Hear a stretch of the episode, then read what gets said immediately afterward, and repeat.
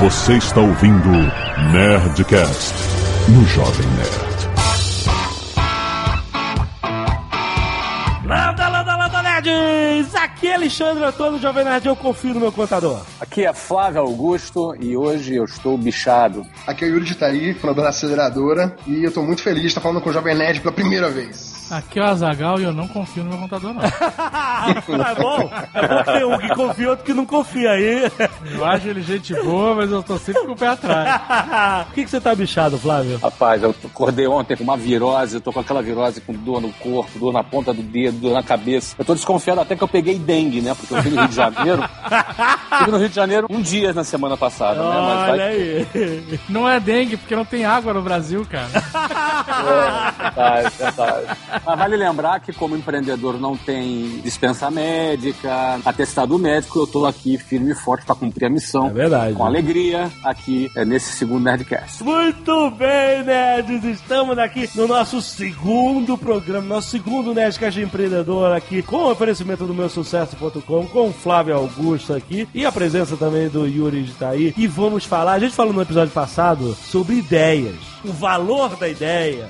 O valor da execução. Da execução da ideia, exatamente. E hoje é dia de mãos à obra, Zagal. Vamos botar a mão na massa e ver como é a nossa vida. Agora que a gente teve uma ideia legal, a gente precisa abrir uma empresa. Como é abrir uma empresa no Brasil? E quantas pessoas jogam contra você nesse... Muitas, né? Pessoas não, instituições. Instituições centenárias. Vamos conversar sobre isso.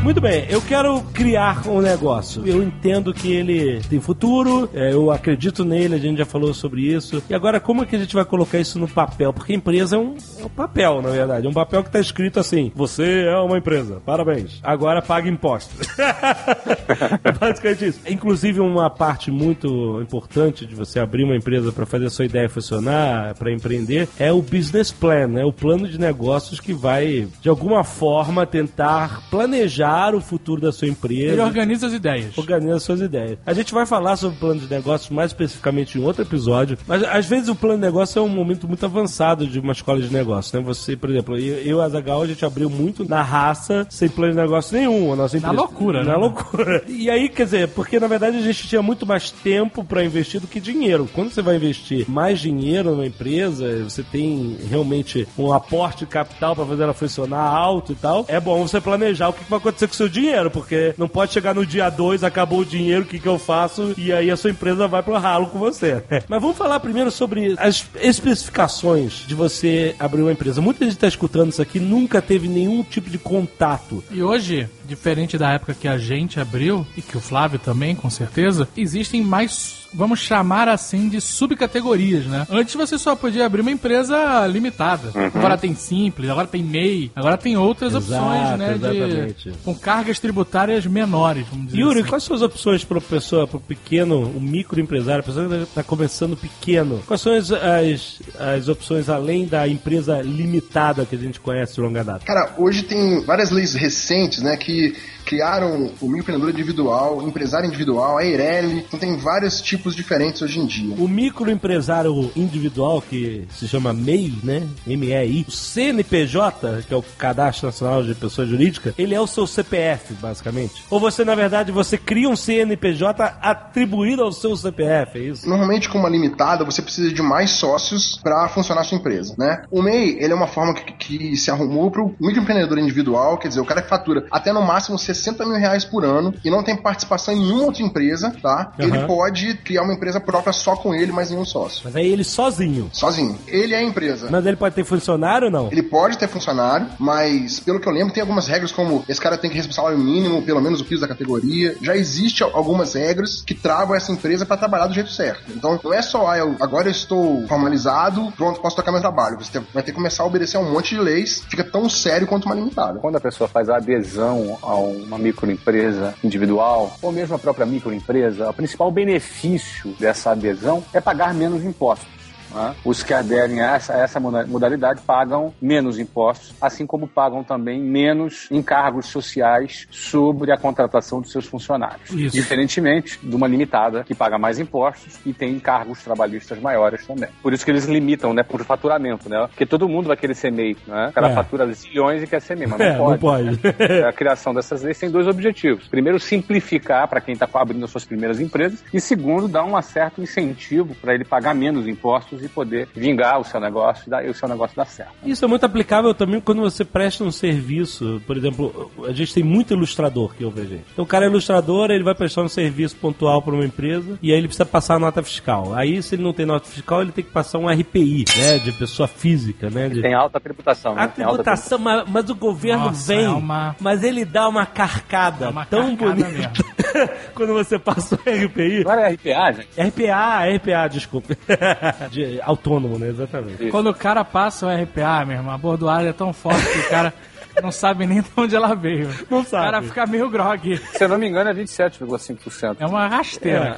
É, é aquela banda bonita. Então, às vezes, é, a pessoa, por falta de conhecimento, ela tá pagando imposto que ela não precisa pagar, porque não, ela não tá evadindo o imposto, né? Ela simplesmente se categorizar como uma microempresa individual, ela pode passar uma nota fiscal como uma empresa e com uma tributação muito menor. Então, na verdade, o governo te dá uma vantagem para você fazer isso. Você se lembra, Yuri, qual é a tributação da... da microempresa individual? Você fica enquadrado no Simples Nacional, então você não paga imposto de renda, PIS, COFINS, aquele monte de imposto é, específico. É. Você paga um valor mensal, se eu não me engano, dependendo do tipo de indústria que você é, que é entre quarenta e cinquenta reais, que todo ano é, é atualizado. Mas é um valor fica pequeno mensal. Não sei esses números exatos, não tenho eles na cabeça, mas é bom você entender que um microempresário individual, ele vai pagar menos. Agora, uma empresa limitada de serviço, por exemplo, ela vai pagar em torno de quinze por cento, dezesseis por cento. É. Isso. É? E o cara da R P A vai pagar vinte e sete por cento. vinte e sete, isso aí. O que é pior ainda é o que paga sobre encargos trabalhistas. Porque, por exemplo, você vai pagar sobre a folha, se o cara ganha mil reais como teu funcionário, ele vai te custar dois mil. Exato. Contando com os encargos, férias, décimo terceiro, um terço de férias, tudo isso ele vai, ele vai custar cem por cento a mais. Quer dizer, o cara vai receber, geralmente ele vai receber setenta por cento, ou seja, você paga pra ele mil, ele vai ter de desconto, encargos, e I N P S, I S S, ele vai ter de desconto, talvez ele receba na mão setecentos. Desses setecentos que ele recebe na mão, o que ele vai comprar, ele ainda vai pagar cinquenta por cento de imposto embutido, ou seja, esses setecentos vale, na verdade, trezentos e cinquenta, que ele paga imposto embutido. Exato. E a empresa tá pagando dois mil. Olha que beleza, a empresa paga dois mil e o cara, de fato, tem trezentos e cinquenta reais de poder de compra. Verdade. Então, esse desbalanço que acontece. Agora, quando o cara tem uma microempresa individual, ele só paga oito por cento, ele paga apenas o fundo de garantia. Não é? Ou seja, para quem tá começando, é uma grande vantagem, não é? Ele poder ser um microempresário individual ou, ou uma microempresa, é uma grande vantagem para quem tá começando o seu, o seu primeiro negócio.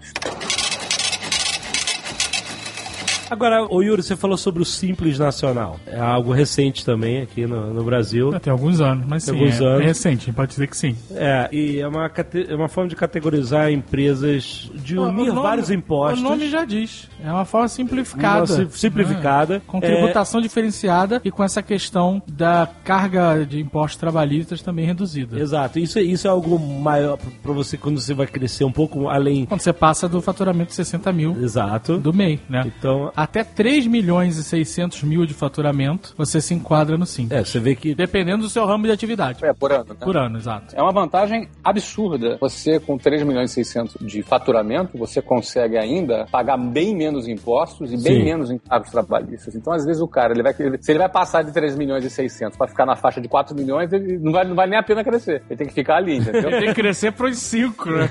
Tem que ir para os cinco, seis, sete, porque daí compensa a escala. Porque aí a carcaça é maior. Vamos lembrar. É porque se o cara passar de três mil e seiscentos para três mil e setecentos, vamos supor. Aí, aí fudeu. A folha trabalhista do cara dobra toda. É, ele se tiver um funcionário, ele pass... até aguenta. Se ele tiver dez, tem que passar bonito. Não, três mil e seiscentos por ano, pelo menos, tem pelo menos dez a vinte funcionários, né? O Simples Nacional te categoriza em trezentos e sessenta mil e três milhões e seiscentos. Ou seja, você tem que estar nessa faixa para trabalhar no Simples. A ideia do Simples é que você paga o imposto unificado da mesma forma. Unificado, ele junta vários impostos. No imposto só. No imposto só. menor, para poder simplificar a sua atividade. Então, o que é interessante de notar, e até ia ser melhor conversar com um advogado, né? Não tá eu e o Flávio aqui, que a gente trabalha com essas coisas, mas não tá o tempo todo ligado nisso, tem gente especializada nessas coisas para falar. É legal comentar que tem um, um site do governo, se eu não me engano, que se chama portal do empreendedor ponto gov ponto br, que tem todas essas informações, fala o que é M E I, empresário individual, cidade limitada, fala sobre S A, então tem muita coisa listada nesse portal. Então, ah, legal, então aproveitando aí que eu, o Yuri já deu a fonte, ó, que é lá nesse portal que você pode ter acesso a todas essas informações que é chata pra caramba, entendeu?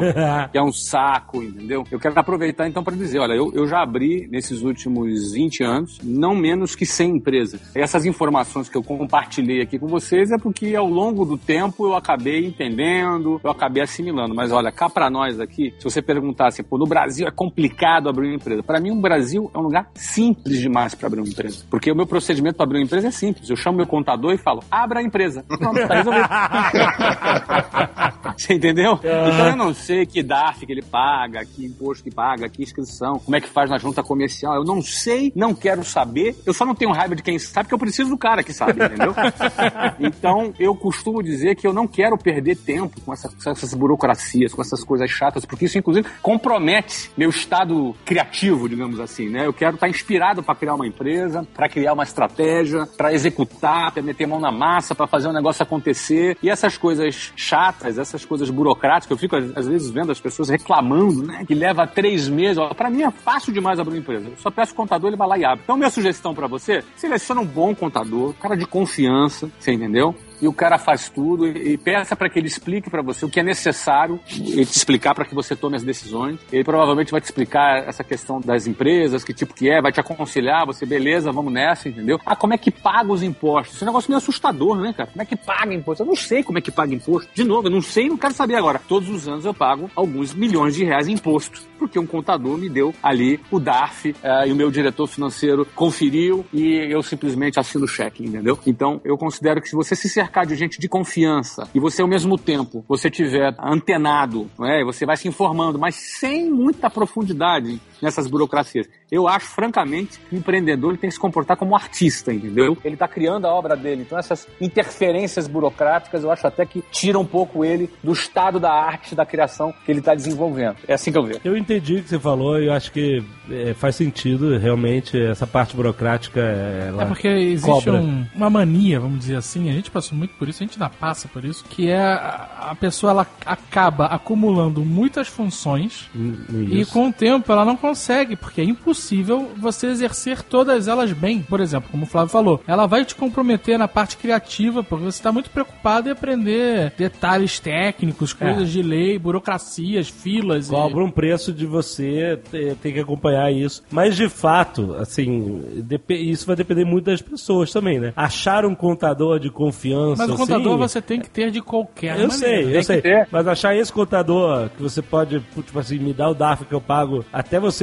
Eu acho que você tem que ter um mínimo, um mínimo de, de conhecimento pra que você não pegue um cara que entenda que ele vai poder te enrolar fácil. E a gente conhece um monte de história aí de contador que enrolou o cliente porque o cliente não, não tinha nenhum conhecimento da parada. Mas sabe o que é legal, Alexandre? É legal o seguinte, em toda sociedade, acho que tem que ter um artista e tem que ter o um produtor, entendeu, cara? Uhum. Toda sociedade tem que ter um cara que, que é o cara que cria, é o cara que vai estar tá olhando o produto, e tem que ter um cara que esse é o cara que vai organizar o circo, assim, entendeu? Sim, então eu sim. considero que esse sócio, eu sempre digo que tem que ter um, um sócio vendedor, marqueteiro, criativo e um sócio gestor, financeiro, administrativo. Esse sócio gestor, cara, ele vai tomar conta do contador, você entendeu? Uhum. Ó, pra você ter ideia, em vinte anos, eu fiz reunião com o contador uma vez na minha vida. Uma vez, eu não estou exagerando.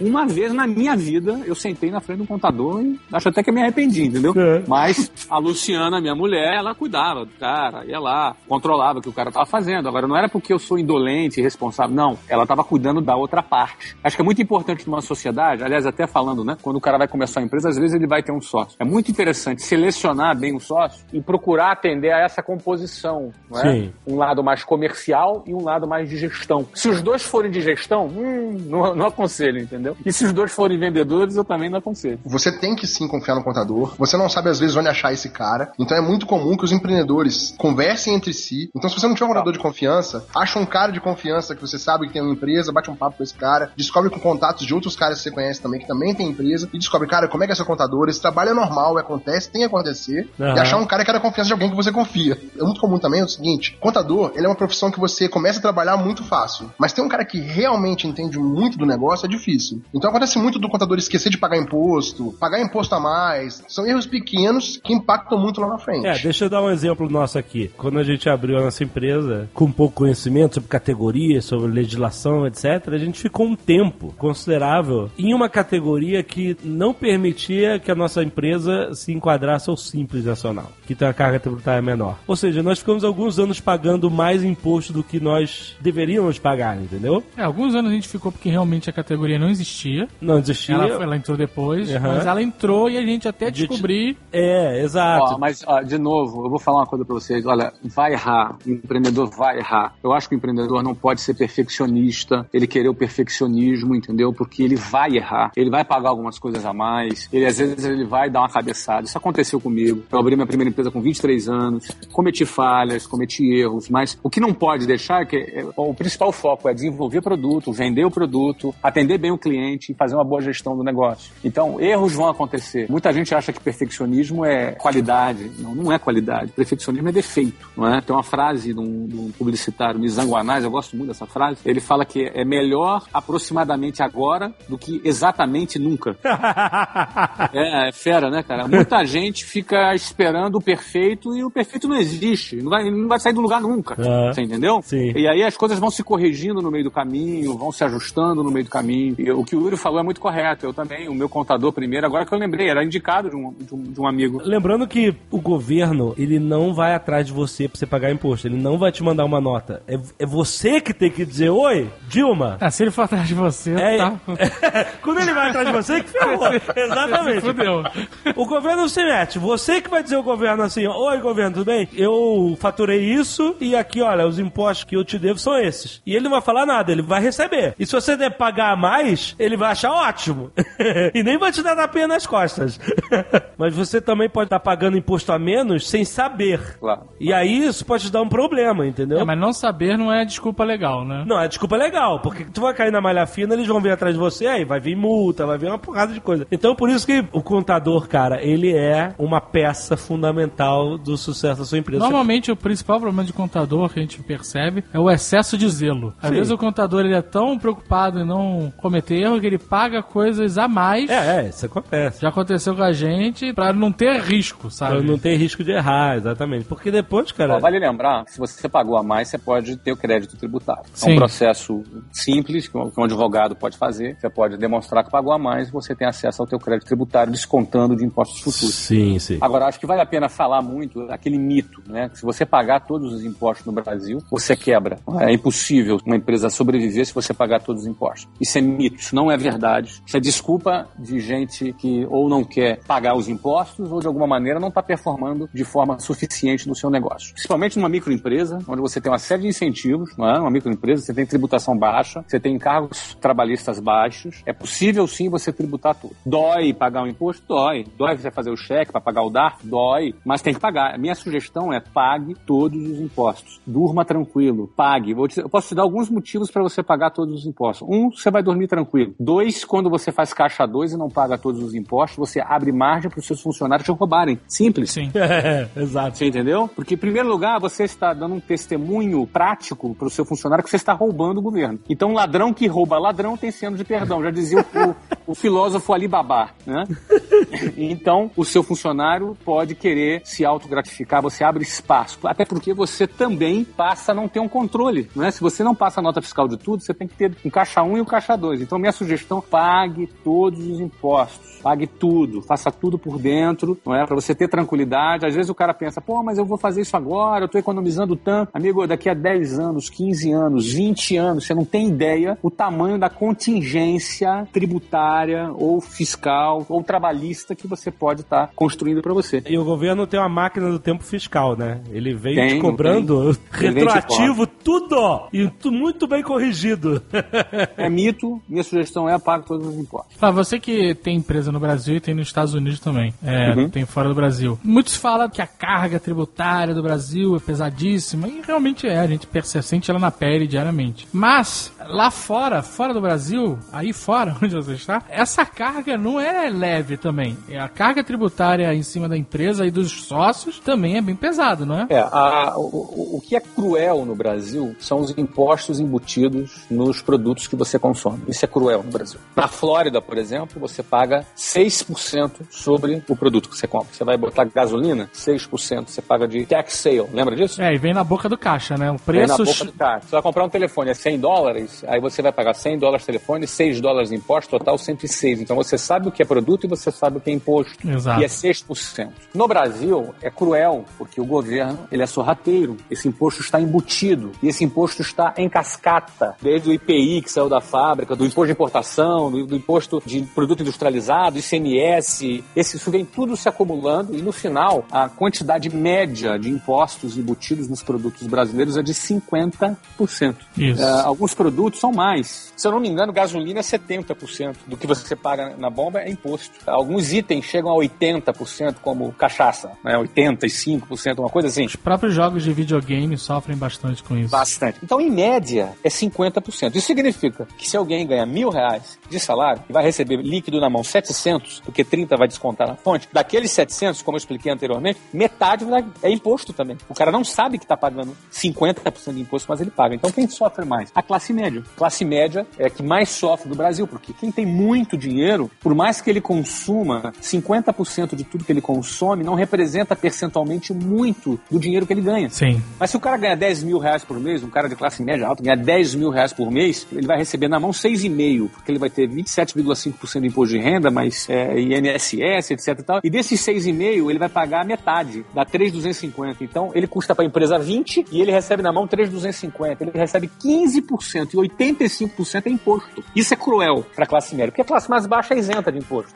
e a classe mais rica, como o imposto é muito concentrado no consumo, eles acabam pagando menos percentualmente em relação ao seu ganho mensal. Então, comparando com os Estados Unidos, é muito mais justo, porque é seis por cento, não é? É seis por cento. E a alíquota de imposto de renda nos Estados Unidos é maior que no Brasil. É vinte e sete vírgula cinco por cento. Para quem ganha muito no Brasil, lá nos Estados Unidos é quarenta e três por cento. Ui. Na Europa, em média, é cinquenta por cento. Na França, que é o país dos direitos sociais, o cara fica recebendo seguro-desemprego por meses e meses e meses sem receber. O que, que acontece? Quem ganha mais tem setenta e cinco por cento de imposto de renda. Razão ah. pela qual a maioria das pessoas de classes mais altas estão trocando de nacionalidade. Não, o Gerard Depardieu saiu correndo.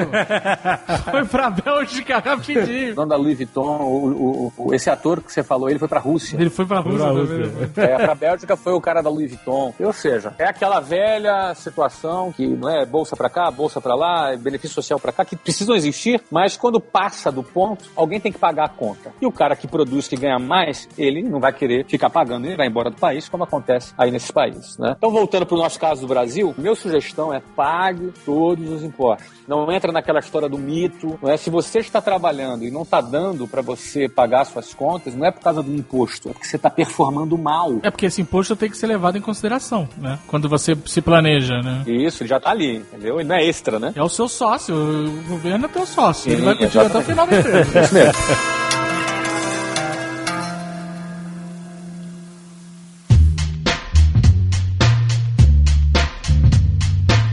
Uma coisa que o novo empresário vai notar diferente da vida dele anterior é que antigamente batia o dinheiro na conta dele, o dinheiro era dele. Uhum. E agora ele vai passar uma nota fiscal e vai bater um dinheiro na conta da empresa e esse dinheiro não é mais dele. E eu acho que esse é um momento bem importante de se falar, porque o empreendedor ele tem que ter a sabedoria de saber diferenciar isso. Exato. Que aquele dinheiro que está no caixa da empresa, aquela grana não é toda dele. Ele não pode sair por aí gastando. Ele tem que ter o salário salário dele, mas o dinheiro da empresa continua sendo o dinheiro da empresa. É, o, o salário do empreendedor que a gente chama de pro labore, sim, né? Sim. É a categoria, assim, normalmente é a mesma coisa. É como se você fosse um funcionário de você mesmo, né? A sua empresa vai pagar pela função que você vai desenvolver na empresa. Exatamente. É... O Silvio Santos faz isso. Exato. Ele, ele tem ele, salário de apresentador. Ele tem salário pro labore de apresentador e, ele, e o dia do, do S B T é do S B T. Então, o que acontece? É muito importante porque muita gente entende assim, poxa, minha empresa, vamos dizer que, vamos falar de uma empresa pequena, né? Normalmente as pessoas estão começando, vou falar de uma empresa que vai ter um ou dois sócios e no máximo um funcionário e tal. É, obviamente você vai ter os gastos, você pode ter um escritório, você pode trabalhar em casa, mas de qualquer forma é, os seus gastos de luz, telefone e tal, elas têm que contar como gasto da empresa, você tem que, o máximo que você puder diferenciar os seus custos. Se você está trabalhando em casa, se a sua empresa é no seu quarto, você tem que entender de alguma forma o quanto da luz que você gasta na sua casa foi parte usada para o emprego da sua atividade ali. E principalmente na hora de se pagar, essa que é a parte importante. Uma vez eu vi um exemplo muito interessante com duas padarias. Uma padaria do, de um lado do seu Manuel, outra padaria do outro lado do seu Joaquim. O seu Manuel empregava a filha dele para ser gerente. E ele pagava cinco mil reais para a filha porque ela é filha dele, ele quer que ela ganhe bem, ele quer que ela esteja tranquilo, e isso é ok, todo pai quer isso, né? Então ele vai pagar cinco mil reais para a filha ser gerente da padaria. Quando o preço de mercado que o seu Joaquim paga para um gerente profissional do outro lado é mil reais, vamos dizer. Uhum. Então o que acontece? O seu Joaquim quer que a filha esteja feliz e trabalhando dentro da sua própria empresa, só que ele está perdendo em competitividade na cara com o outro. Porque o prolabore da filha dele não condiz com um salário de mercado de gerente de padaria, entendeu? Então enquanto ele está pagando cinco mil por mês para ela, porque ele gosta dela e ele quer que ela bem, o seu Joaquim do outro lado está pagando mil pro gerente, ele pode pegar esses quatro mil que sobram e investir em marketing. E ele já vai estar tá vendendo muito mais do que o seu Manuel, entendeu? Porque ele tá é, com uma empresa enxuta. Em vez de ganhar o salário, vai ganhar o lucro, o dividendo vai ser maior. Exato, né? O maior problema é a pessoa querer abrir uma empresa e ter uma mentalidade proletária. Esse é o maior problema. Exato. Porque tem muito empregado que tem uma mentalidade empreendedora. Você não precisa ser empresário para ser um empreendedor.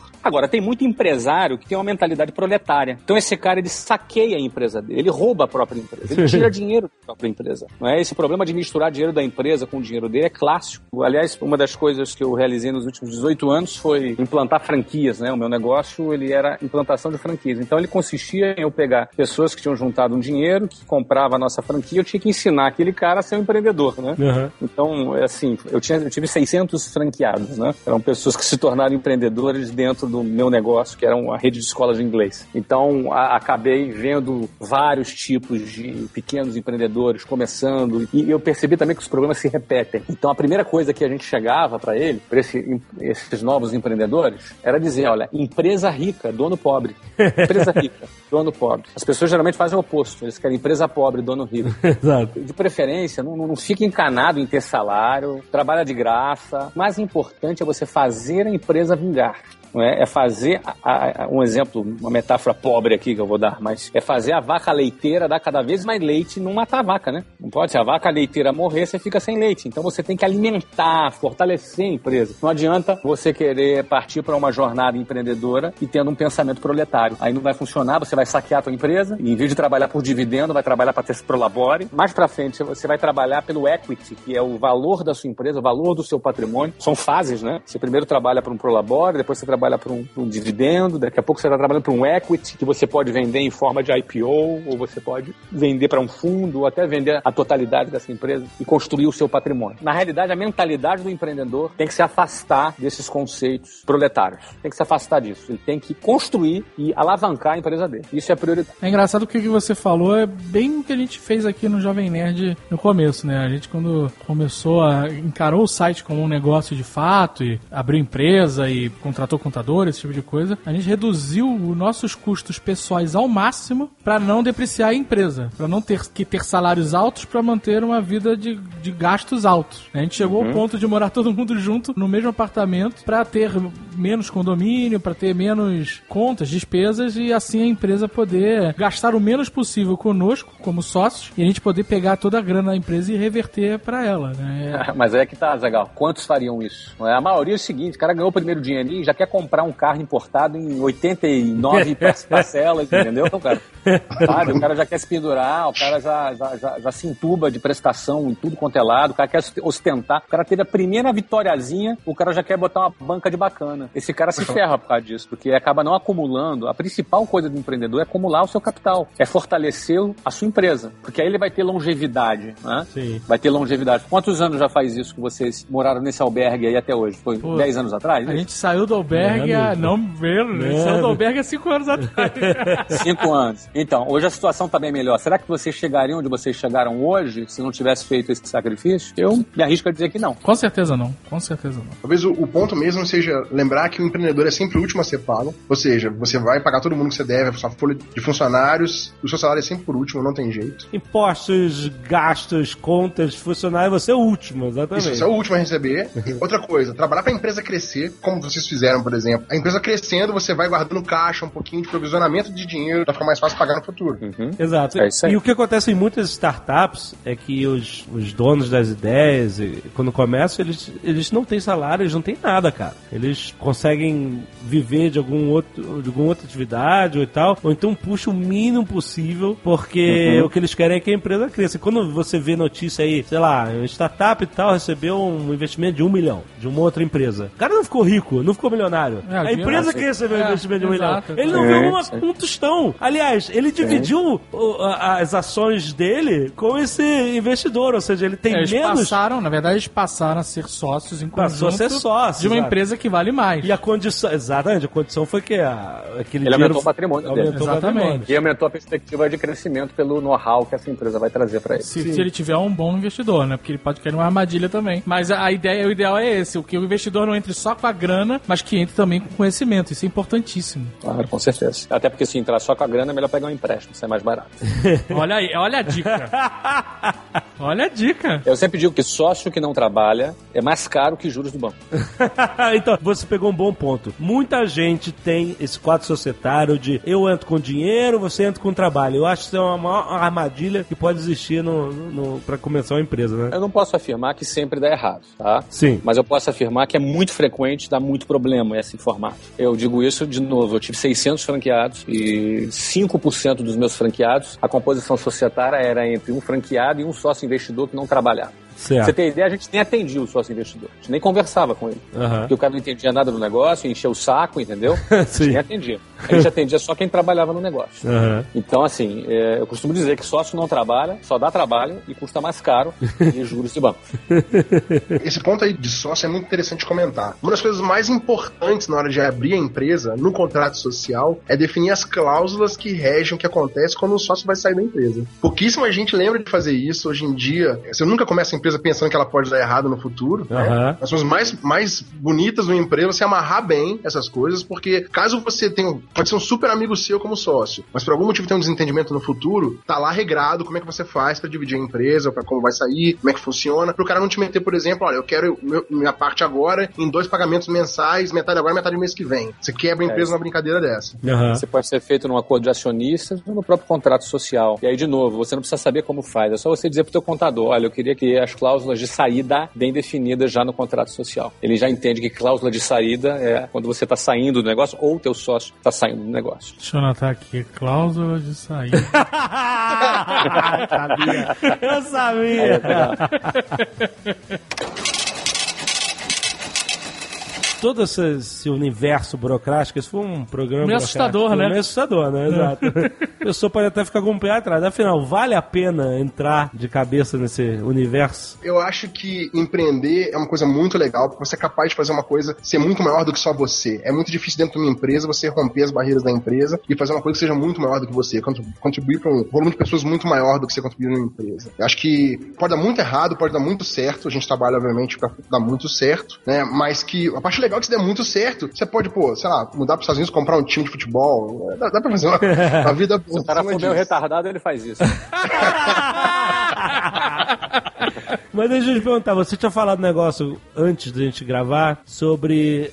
às vezes não é o momento do cara, de fato, abrir a empresa. Às vezes ele precisa ter alguma experiência que não é necessário ainda aplicar a burocracia toda de papéis de impostos e tal, contadores, etcétera, para que ele funcione, né? É, saber a hora certa de começar um negócio formalmente é uma linha tênue, né? Você tem que saber exatamente quanto que vale a pena investir, se você tem capital para investir, se você sabe muito bem o que você está fazendo. É óbvio que, como vocês vão falar sobre plano de negócio no futuro, mas um plano de negócio ajuda, ajuda, mas você experimentar o produto com o cliente, às vezes, bem no comecinho, ter grupos pequenos de teste, vale muito mais a pena fazer isso antes de abrir a empresa para ter um pouco mais de certeza se vai funcionar ou não. Óbvio que você não pode ficar pegando dinheiro de cliente sem pagar imposto. Você vai ter que pagar multa sobre isso algum dia. Então, eu acho que existe uma, uma, uma linha aí entre você começar a trabalhar o seu produto, um protótipo, ou alguma coisa parecida que você vai oferecer como serviço final, com públicos pequenos, não cobrar, entender um pouco mais esse cliente, para depois pensar em formalizar a empresa e começar a trabalhar de verdade, pagando imposto, etcétera. Olha só, eu concordo cem por cento com o que você está falando. Eu gostaria de acrescentar o seguinte. Eu, por exemplo, eu abri com vinte e três anos minha primeira empresa, e muita gente acha, pô, o cara abriu do nada. Não, não foi do nada. Eu já estava há quatro anos trabalhando numa área comercial de uma escola de inglês. Não é? Então, durante quatro anos eu conheci o setor de inglês, eu conheci o mercado, eu fui bem sucedido na área de vendas, eu fui bem sucedido naquela empresa. Então, no fundo, quando eu falo que eu abri empresa com vinte mil reais do cheque especial, pagando doze por cento de juros ao mês, muita gente, pô, que loucura, eu é mesmo não recomendo ninguém. É, é,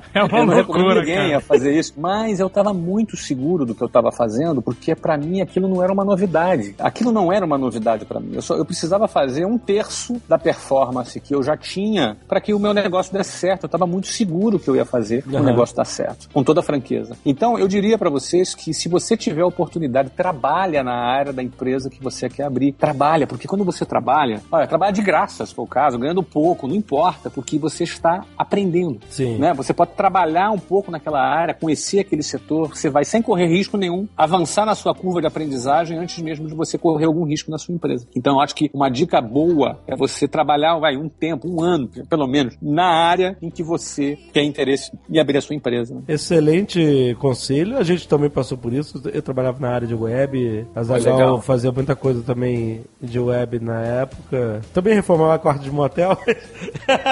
Eu trabalhava, mas você trabalhava, trabalhava mas você trabalhava na área administrativa, que trouxe muito know-how para a empresa. Ou seja, cada um construiu com a base que tinha conseguido antes em trabalhos pregressos, né? Eu, eu fazia a parte do site, eu né, aprendi a fazer em P H P, não sei o que, coisas que eram da minha, da minha área, aplicava isso no Jovem Nerd. Azaghal, com uma visão de negócio, ele também sabia aplicar justamente como fazer o, essa arte toda virar capital para pagar os nossos salários, os nossos prolabores. Eu acho que assim, empreender não é necessariamente você ser dono de uma empresa. É óbvio que você é um empreendedor com mais possibilidade de ganhar e de avançar e de expandir quando você tem uma empresa. Então, essa questão entre ser funcionário ou ser empresário, ou até indo mais longe, ser funcionário público ou ser funcionário ou ser empresário, sempre passa por uma análise de risco. Então, é muito comum que as pessoas, às vezes, pelo desconhecimento de como funciona um processo, porque, conforme a gente falou, parece tudo muito assustador, mas eu, de novo, eu abri mais de cem empresas nos últimos vinte anos e eu não sei um monte de detalhe, não quero saber, e eu procuro não me concentrar nessas partes burocráticas. Então, no fundo, para mim não é complicado, é até simples, porque eu peço para alguém fazer, ele vai lá e faz. Então, no fundo, tudo isso passa por uma análise de risco. E é muito comum a pessoa, ela achar que você abrir uma empresa é muito arriscado. E é aí que eu sempre gosto de falar um pouco, porque eu entro um pouco na parte filosófica. Muita gente acha que estabilidade existe, eu sempre tenho uma frase minha que eu digo, ó, estabilidade não existe. O mundo não é estável. A entropia da física já diz que tudo se deteriora, né? Não existe estabilidade no mundo. Não existe estabilidade nem no funcionalismo público. Tem um monte de funcionário público que não recebeu o décimo terceiro até hoje no Brasil. cem mil funcionários públicos na Grécia foram demitidos por causa da crise na Grécia. Se dá um pau no governo e tem uma crise forte, vai ter funcionário público demitido, vai ter funcionário público que não recebe. Então, nem tudo é seguro quanto parece. A estabilidade não existe. E na área da empresa privada, eu já acompanhei muito, eu acho muito cruel a vida de um executivo. Eu já vi muito executivo com quarenta e cinco anos de idade, é demitido da empresa. Mas por que, que ele é demitido? É demitido porque chegou uma outra outra empresa do exterior, foi lá e comprou aquela empresa. E aí, quando uma empresa grande e compra uma outra empresa menor, a primeira coisa que ele faz, ele troca os executivos, vai botar gente da confiança deles. E aquele cara vai pra rua. E aquele cara que vai pra rua, que ganhava um bom salário, ganhava cinquenta mil reais por mês, você entendeu? E aquele cara tinha um padrão de vida alto, aquele cara na, no outro dia não tem mais o que receber. E não necessariamente vai arrumar outro emprego naquele nível, com a idade que ele tem, você entendeu? Eu já vi isso muitas vezes. Muitos funcionários, altos executivos, acabaram se tornando meus franqueados, porque depois de velho o cara ia empreender. Porque quando jovem ele não quis correr o risco, entre aspas, de empreender, porque ele achou que ter um emprego era uma coisa mais segura. E depois de velho, não é? Passando uma situação difícil, juntando a rescisão dele que ele conseguiu ao longo da vida, ele vai ter que abrir uma empresa para se sustentar. É muito melhor, com vinte anos, com vinte e dois anos de idade, que você tem ainda a possibilidade de arriscar, de começar uma coisa nova, você começar um negócio. Eu penso que tudo é arriscado, tudo tem risco. Não existe estabilidade. Eu, que já empreendo há mais de vinte anos, eu acho muito mais seguro eu ter o meu negócio, porque eu tenho know-how, porque eu aprendi, porque eu vou lá e faço. Então eu saí do curso de inglês, comprei um clube que tá bombando, depois eu tenho lá o meu sucesso ponto com, que é outro negócio. Enfim, porque eu prefiro empreender o meu negócio, porque eu sei o que fazer e como fazer para que aquele negócio dê certo. Então, para mim, isso é muito mais seguro do que eu depender de alguém para me pagar um salário, ou depender do governo para me pagar um salário. Então, eu penso, de novo, a opção de ser empresário ou ter a sua própria empresa é uma decisão pessoal, mas eu penso que o argumento que geralmente as pessoas tomam é que é muito mais arriscado. Eu, sinceramente, eu acho muito mais arriscado o cara ficar refém de receber um salário pago por alguém pelo resto da vida e que um dia fica na mão, né? Grande parte das pessoas ficam na mão. Eu acho muito mais seguro você construir uma empresa, bombar essa empresa e um dia, quem sabe, até vender essa empresa e botar um caminhão de dinheiro no bolso. Oh, você... Deus, a sua estabilidade. Amém. Né? E ter a sua estabilidade. Eu acho muito mais seguro. Amém, Flávio. Já que você falou sobre meu sucesso ponto com, que oferece esses programas mensais espetaculares, o que, que a gente tem para falar desse mês? Quais cases o pessoal está estudando agora para março, né? Porque estamos no final de fevereiro. O que, quais são os cases que, que vão acontecer? O que, que vai acontecer em março agora no meu sucesso ponto com? Ah, legal. No mês de março a gente tem dois estudos de caso. A gente está finalizando um e começando um outro. O que a gente está finalizando é muito interessante para a galera que gosta de negócios na área de alimentação. Então, nós estamos estudando com profundidade a vida, a trajetória profissional a, do Robson Shiba, que é o proprietário da China Inbox. Nós estamos agora finalizando o estudo de caso do, do Robson Shiba, e o estudo de caso da China Inbox é fantástico. A gente fez um documentário da vida dele, depois a gente fez entrevista, depois a gente fez várias aulas, né, sobre branding, sobre finanças, sobre... a gente fez várias aulas, e, e, e esse, essa é a metodologia que a gente faz. Ela é, na minha opinião, eu acho que é a melhor metodologia que existe, porque a melhor maneira de você aprender a empreender é com quem empreendeu com sucesso. Sim. Então, se você tem interesse em aprender os conceitos que transformaram Robson Shiba e a China Inbox no maior império de fast food de comida chinesa do Brasil, a gente está estudando com profundidade, como em nenhum M B A se estuda sobre a China Inbox. E aí já vai começar, já em março ainda, um, um outro estudo de caso, que dura seis semanas, que é da minha querida Sofia Esteves, que é proprietária da Companhia de Talentos, a maior empresa de programas de trainee, de R Hs e programas de trainee do Brasil. A Sofia é uma pessoa muito querida, a gente vai estudar como ela começou do zero esse negócio e como ela construiu a maior empresa. Ah, se pensa em programa de trainees, os mais relevantes do Brasil passam pela Companhia de Talentos. E é sempre assim a metodologia. A gente faz um documentário, a gente vai lá onde a pessoa nasceu, fala com a mãe, com o pai, qual é o padrão mental daquele empreendedor, como foi a história dele, a trajetória dele do negócio, não é? E quais são os planos dele para o futuro. E no meio desse contexto, a gente dá várias aulas, vendas, marketing, dependendo da história do cara, a gente tem vários especialistas das maiores escolas de negócios do Brasil que dão as aulas. Então, lembrando que para você ter acesso a esse conteúdo, é só acessar meu sucesso ponto com, você faz a sua assinatura, um preço super barato, um pouquinho mais de dois reais por dia, você tem acesso a dezenas de aulas, a estudos de caso, tudo muito bem produzido. Aliás, eu posso dizer que esse é um dos projetos que mais eu tenho ficado feliz, porque é um projeto inovador, né? É um projeto que já tem milhares, milhares de assinantes já, e, e, e o legal é que esses assinantes fazem amizades entre si. Então, a gente cria um networking muito grande entre esses empreendedores, que também ajuda a fazer negócio. Legal, muito legal. Bom. Agora deixa eu perguntar perguntar, se eu entrar entrando agora, que está terminando o case do China Inbox, eu vou ter acesso a todo o histórico do case? Eu posso pegar desde o início o case e depois começar a estudar o novo? Como é que funciona? Isso é muito legal. O cara tem acesso a tudo. Então tudo. Ele vai ter acesso a cinco estudos de caso completos. Ele tem acesso a mais de oitenta horas de aulas e de conteúdos muito bem produzidos do passado. Maravilha. E ele vai caminhando no, nos estudos de caso junto com os colegas, com os novos que vão entrando, né? E a, a, o sistema é simples. O cara entra, clica em assinatura, em dois minutos a pessoa ali faz a assinatura e já tem acesso imediato a todo o conteúdo. E, aliás, hoje entra um programa interessante que foi feito por mim, era um Ask. Eu respondi, fiquei uma hora respondendo perguntas dos assinantes, fazendo uma mentoria com os assinantes. Olha, respondi várias perguntas, foi muito legal. Já entrou no ar, inclusive. Se você assinar, você já vai ter acesso também a esse programa. Maravilha. Obrigado, Flávio. Um prazer, Alexandre. Obrigado, Yuri. Foi sensacional. Olha, final, última sexta-feira todo mês, hein? Última sexta-feira do mês que vem falaremos sobre Business Plan. Temido plano de negócios. Como vai ser sua vida? Vai ficar tranquilão. A gente vai desmitificar isso aí. Excelente. Obrigado, gente. Valeu!